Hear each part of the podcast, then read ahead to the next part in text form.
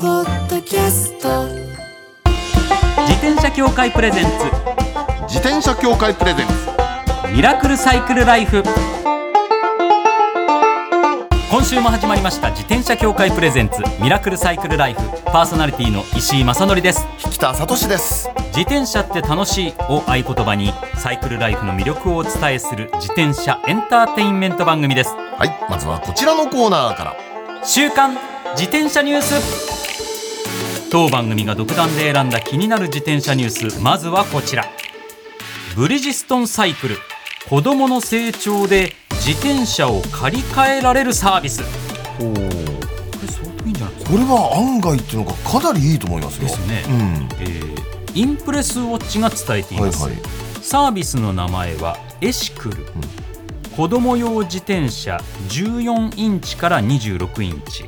適正身長の範囲は96センチから161センチ、うんその中から新品またはリフレッシュ品を選ぶことができるという,、もう借りれるんですよ借りられるんですよ、ねリフレッシュ品っていうのはこれ新古車ってやつだからはいまあ新品とはあんま変わ変わりせんですからねそうですねしかもそれを、あのブリヂストンさんが整備点検調整、部品交換クリーニングなどを行ったものということなんでへもうバッチリですよね安心感は間違いないですで、えー契約プランがありまして、はい初期費用ありと初期費用なしの2種類、うんで月額料金が980円から2080円、うんなるほどねこれねはい案外案外っていうのがいいですよかなりいいですよね、うんあのーこれ僕はちょっとね子供いないんでわかんないですけど、北さんはねいやいやお子もさうんこ育てているの時期のねあの子供って成長早いし、はいで買い与えてもねもう何年持つだろうっていう感じなんですよ、うんうんうんうん2年とかもそこらでもう次のサイズにっていうことになりがちなんで、はいこれねあのでしかもブリヂストンさんがはい整備点検してどうのっていう話でしうょ、んでそうするともう安全だしそのなんていうのか新品リフレッシュ品もうつまりピカピカな自転車なわけでね、はいでそれをずっと使えるっていうのはこれはいいなっていう、しかもこれ、うんその定期点検はい、調整、はい保証修理、は賠償責任保険防犯登録全部この月額料金に込み込みなんです、積み込みか、はい、だからそう考えるとそういうのの煩わしさとかもあるじゃないですか,、ありますよ。だからそういうこと考えるとこれかなり安い感じしますねでそうっすよね自分で買ったやつを全然調整とかしないで乗ってたら危険も伴うじゃないですかそうなんです。お子様の身を預ける自転車が危ないってことがあるけど、これだと定期点検もやってくれるし、一番自分の体に合ったのにすぐ乗り換えることもできるわけなんで、めちゃくちゃいいですよね。えー最低レンタル契約期間は25ヶ月で、以降は月ごとの自動更新最長で37ヶ月間のレンタルが可能ということです、なるほぜひ皆様チェックしてみね、てくさだっきさい、言ってた2年ぐらいでっていうのにぴったりくるわけですね。はいはい。続いてはこちらのニュースです夜の自転車レースはい。宇部日報によりますと山口県山陽小野田市の山陽オートレース場で7月29日、ん照明設備を利用したナイターレース、山陽ミッドナイトクリテリウムが開かれました、なんかいいですね、これ。ええ小学生以上の88組129人が出場自転車のナイターレースは全国でも珍しくコースの外では家族や仲間たちが応援、うん、これ、これいいですね、これ。めっちゃいいめっっすちゃよいねい。もう特に今の季節。はいもうナイターで、何、自転車レースって、はい最高じゃないですか。そうなんですよもう昼間とかも暑くて走ってらんないからねや、ー本当。昼間のレース危ないです危ない、もうここまで暑いと。今ねいろんなスポーツでもこうクーリングタイムを設はけいるはいとはいかはい。いろいろな高校野球だってね、ねなんかいっぱい冷やしてやってますもんね。そうですねそういうことが出てきた中で、ん夜で切るってのはいいですよねこれいいねちなみに僕うんなんとなく気になって、はい7月29日開催だったんですって、はいでその山陽小野田市の7月29日の天気を見たら、はあ34.5度ですって最高な気るほ温どね、そうでしょうね。で最低気温が24.4なんですよ、うんだからそう考えるとこれ10度ぐらい違うわけじゃそなういでですかすね。で夜のレースって言ったら相当暑さ違いますからね、うん体感が。えー小学4年から6年の部で優勝した6年生の奥島君は、多い日は80キロを走って練習している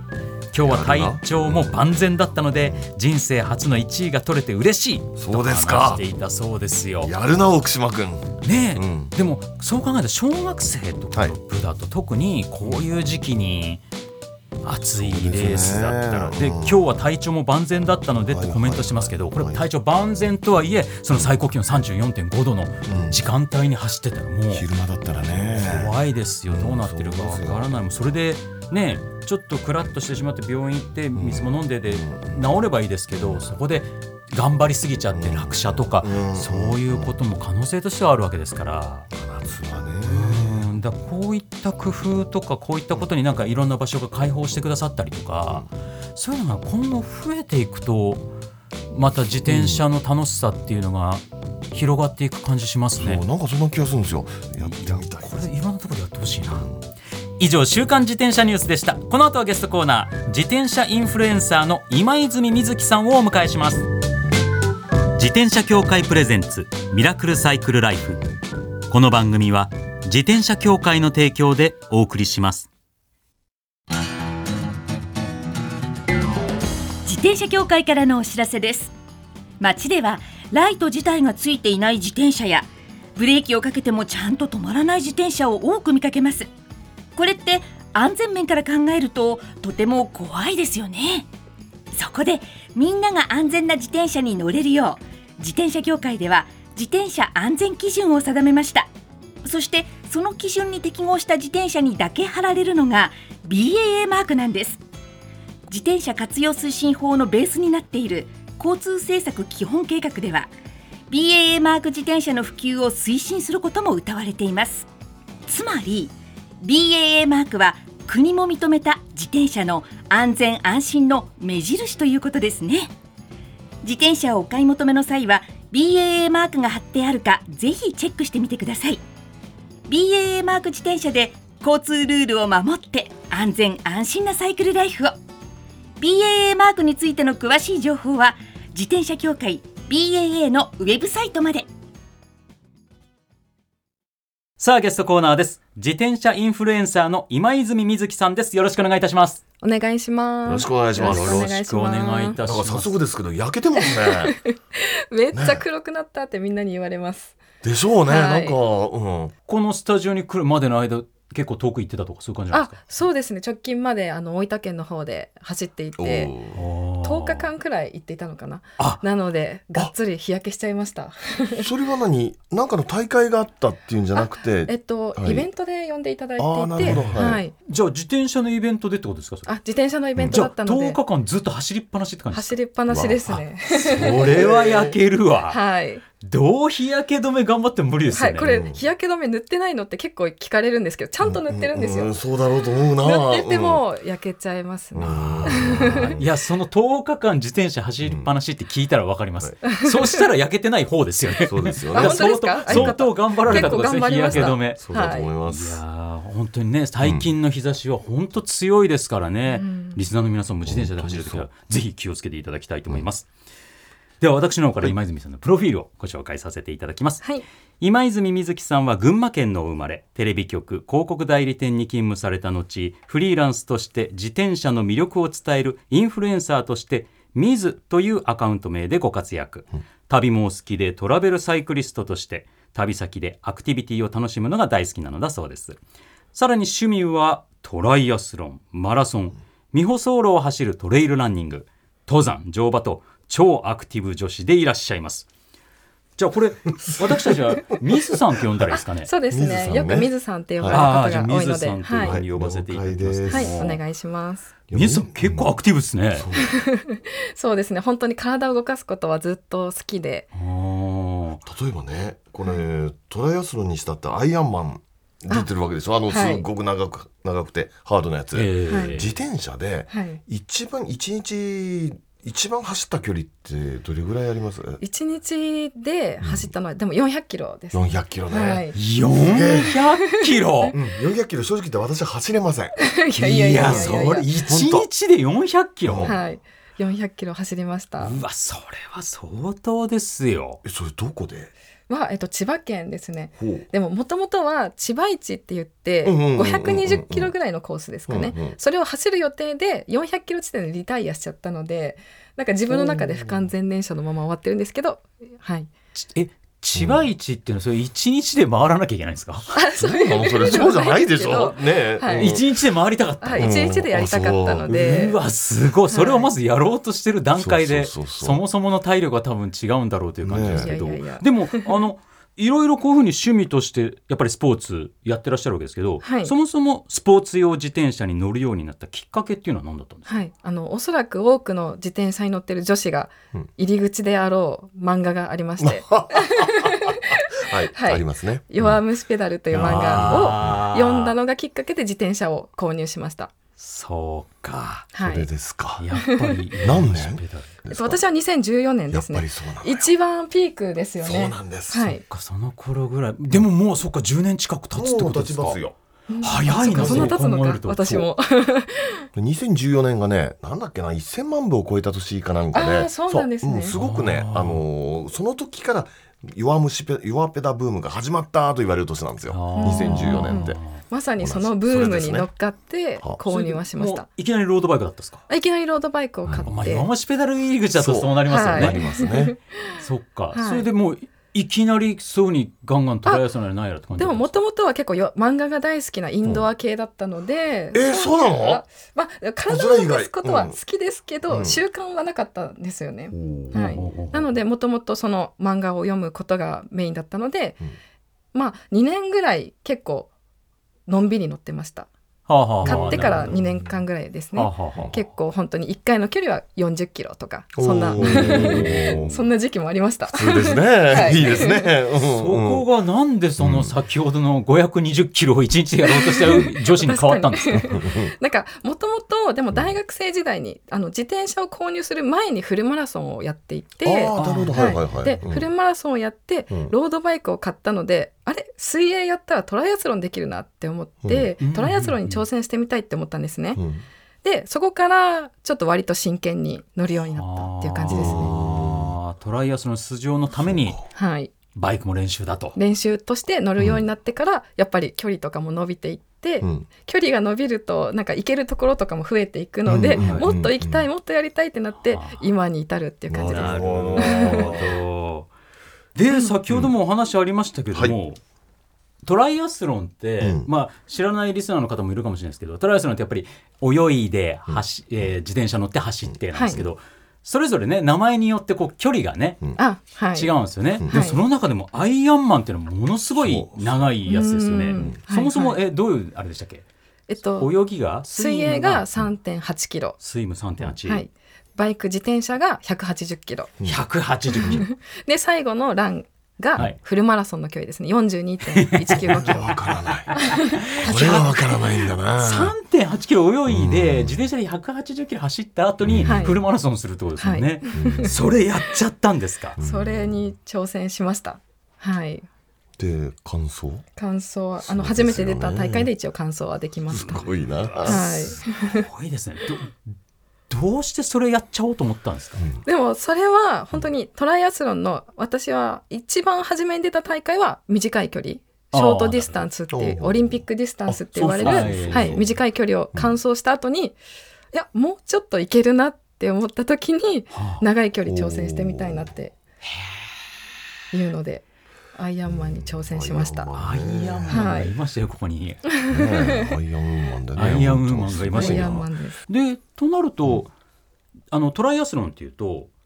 なんはい TT っていうんですか、あうんうん。あの前にこうさあさあさあ。角みたいなのが2つブワって出てるような感じのやつのイメージですけど、ん今はどういう自転車乗られてるんですか何台かやっぱ乗りそうです分けねて。るんですか、今所有してるのは3台あって、ロードバイクが2台と TT バイクが1台おーお。持っていやってぱりそう、なんだはい、トライアスロンは TT バイクを使うんですか。はい、TT バイクを使いまそす。ういうことですよはねい、まっすぐピューッと走るっていうまっすね。ぐ走るのに適しした自転車って言われてますけれども、ロードバイクはその2台というのはどれと何と何ですかえーっとメーカーがヨーレオって言われる中国のメーカーのもの珍しいうんはい、で私がすごい黄色が好きなので、真っ黄色にうんフルオーダーで作ってああ今日も黄色だそうなんですよ。本当だはうんい、着てらっしゃる はい、黄色大好きなので、はいでもう一台がえーっとビアンキに乗ってます。おおなるほど。はいでビアンキもちょっとあの黄色の差し色に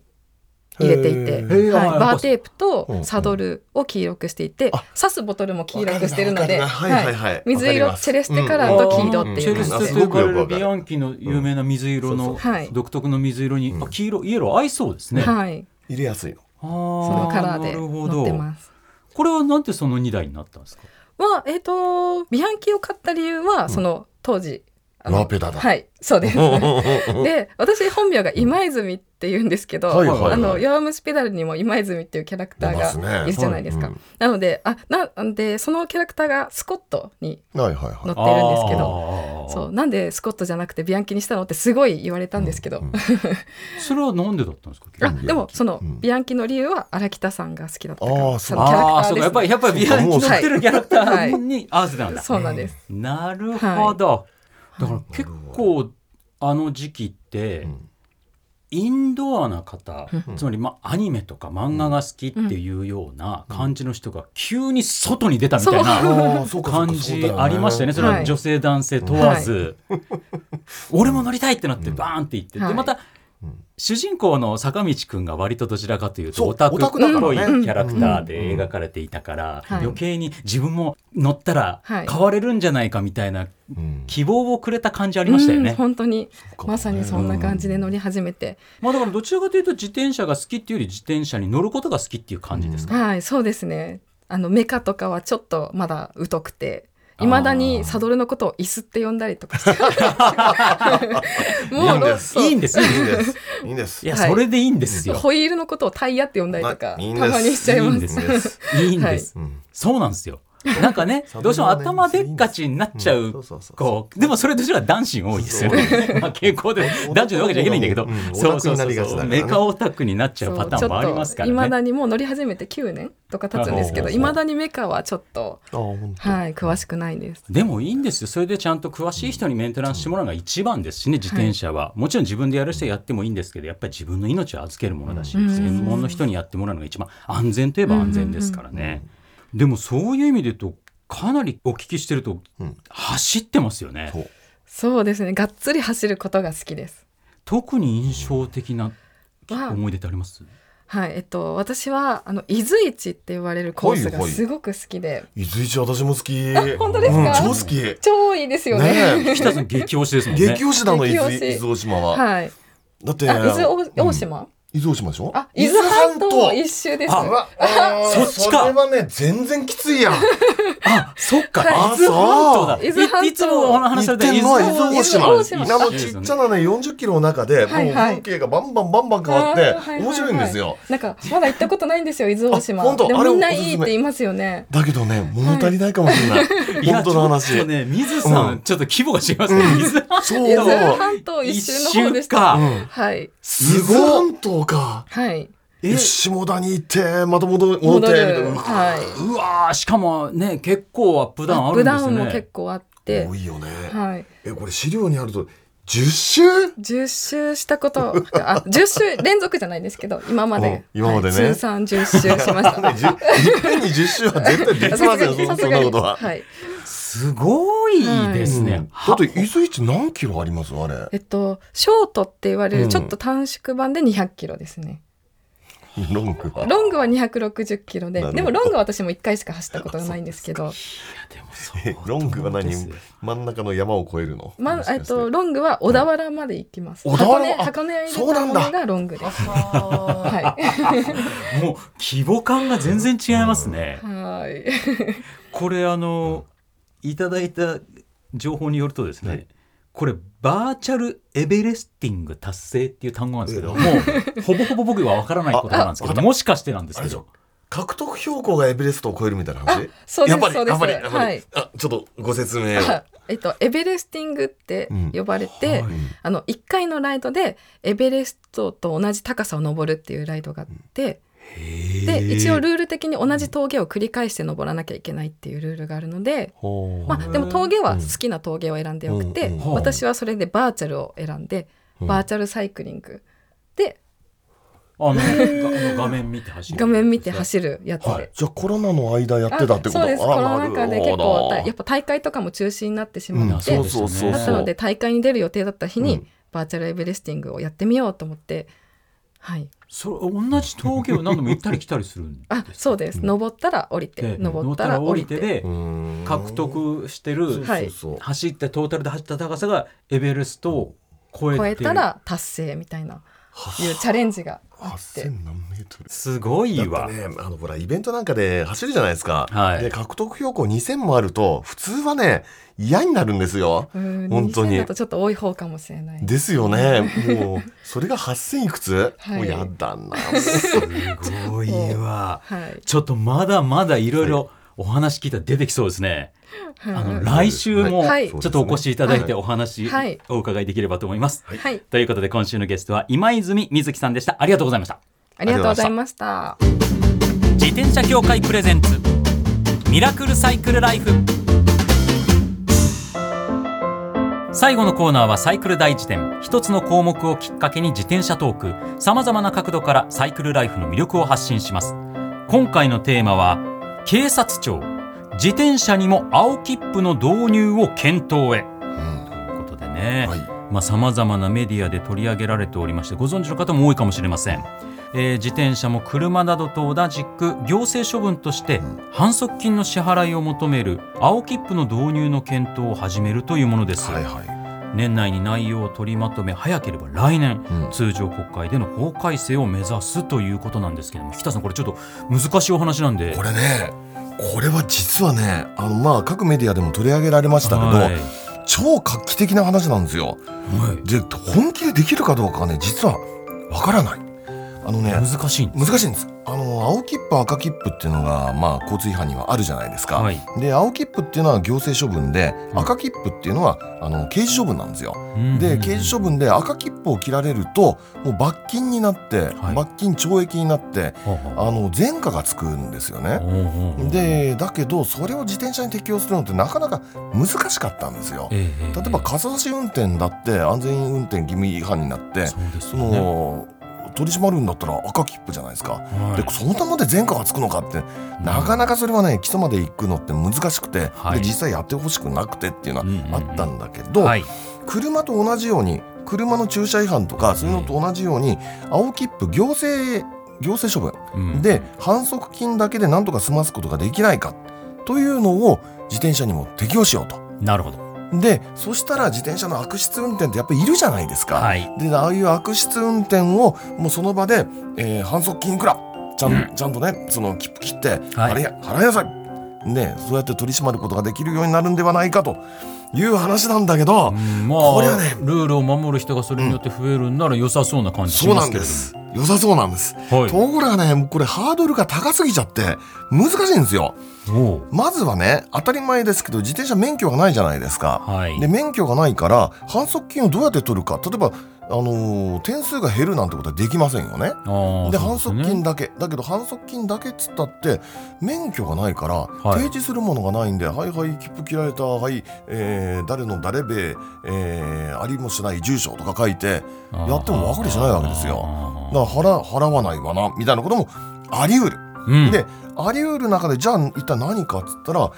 例えばねマイナンバーみたいなのをマイナンバーカード、あ今ねマイナカードをいろいろ言われてます。ねでしょいろんなことに紐付けていこうとしてるわけですもんそうねそうそう。で四六時中それを携帯して携帯してないと自転車乗ることはできませんなんてことになるとこれはこれで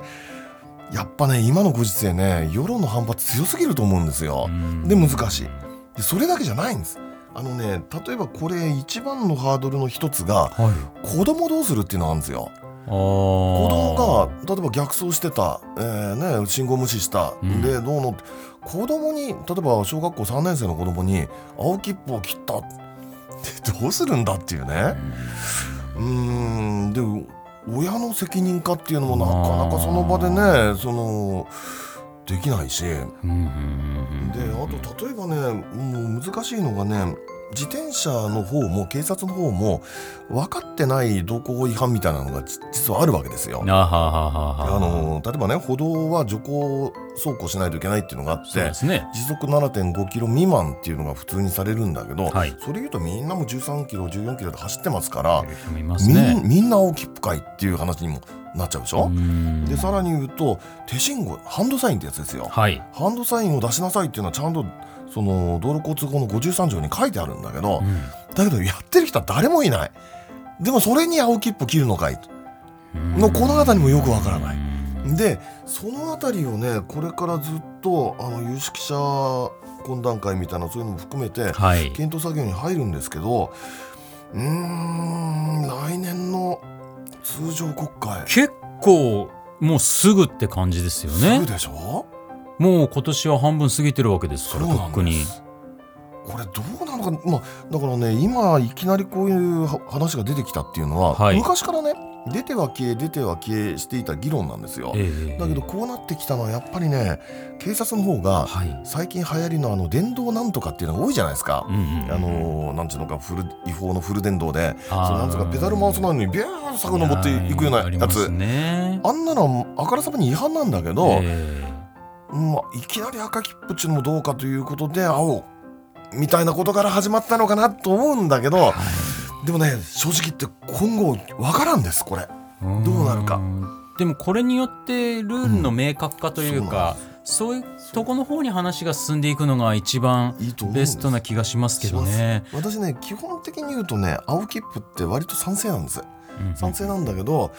さあできるかなっていうのはねなるほど賛成派だけれどもそうそうそう現実問題考えるとこれがちゃんとうまくルール化としそてうピシッとうまくいくかどうかはちょっと不安要素の方が多いかなっていうふそうにう思なっんてでらっしすゃるわってかこらとでなすいんでねす。よこれこれはちょっと当番組でもこれから先注視していきたいと思います。はい以上サイクル大辞典でした。自転車協会からのお知らせですスポーツ用自転車の場合きめ細かいメンテナンスも必要ですねだからしっかりとした技量や知識を持ったスタッフのいるお店でお買い求めいただくことがとても大切なんですそこで誕生したのが SBAA プラスですこの SBAA プラスとは一定の実務経験と十分な技量を持ち自転車協会主催の試験に合格した販売者の方にだけ認定されます今回制度が一部改正になり認定者にスポーツ用自転車安全整備基準に基づいた整備を受けてもらうと SBAA プラスマークを貼ってもらうことができますだから SBAA プラスマークはしっかりとしたメンテナンスを行った安全安心の証と言えます SBAA プラス認定者のいるお店でメンテナンスを受けて快適なサイクルライフをお楽しみください SBAA プラスについての詳しい情報は自転車協会 SBAA ホームページ SBAA-bicycle.com まで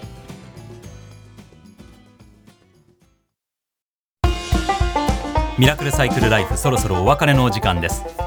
いや水さんは、はい走ってますねすいませんいや私ね水さんってね喋ってて楽しいっていう感じがするの、え本物が持ってる良さってあるじゃないですか、はいあのー説得力っていうのがえねそうですそねれがね彼女あるなっていう気がしてねねでもなんかうんチャーミングな感じチャーミンもグな感じで終わりになって素敵ですねでもまだまだこれそうです掘ってったらお話ありそうですから来週も来週しっかりお話伺ってまいりたいと思います番組ではマイ自転車ニュースサイクリストあるある自転車脳内 BGM 募集中です忘れられない愛車の思い出も大歓迎採用の方には番組オリジナルステッカーを差し上げますメールアドレスはすべて小文字でサイクル -r-tbs.co.jp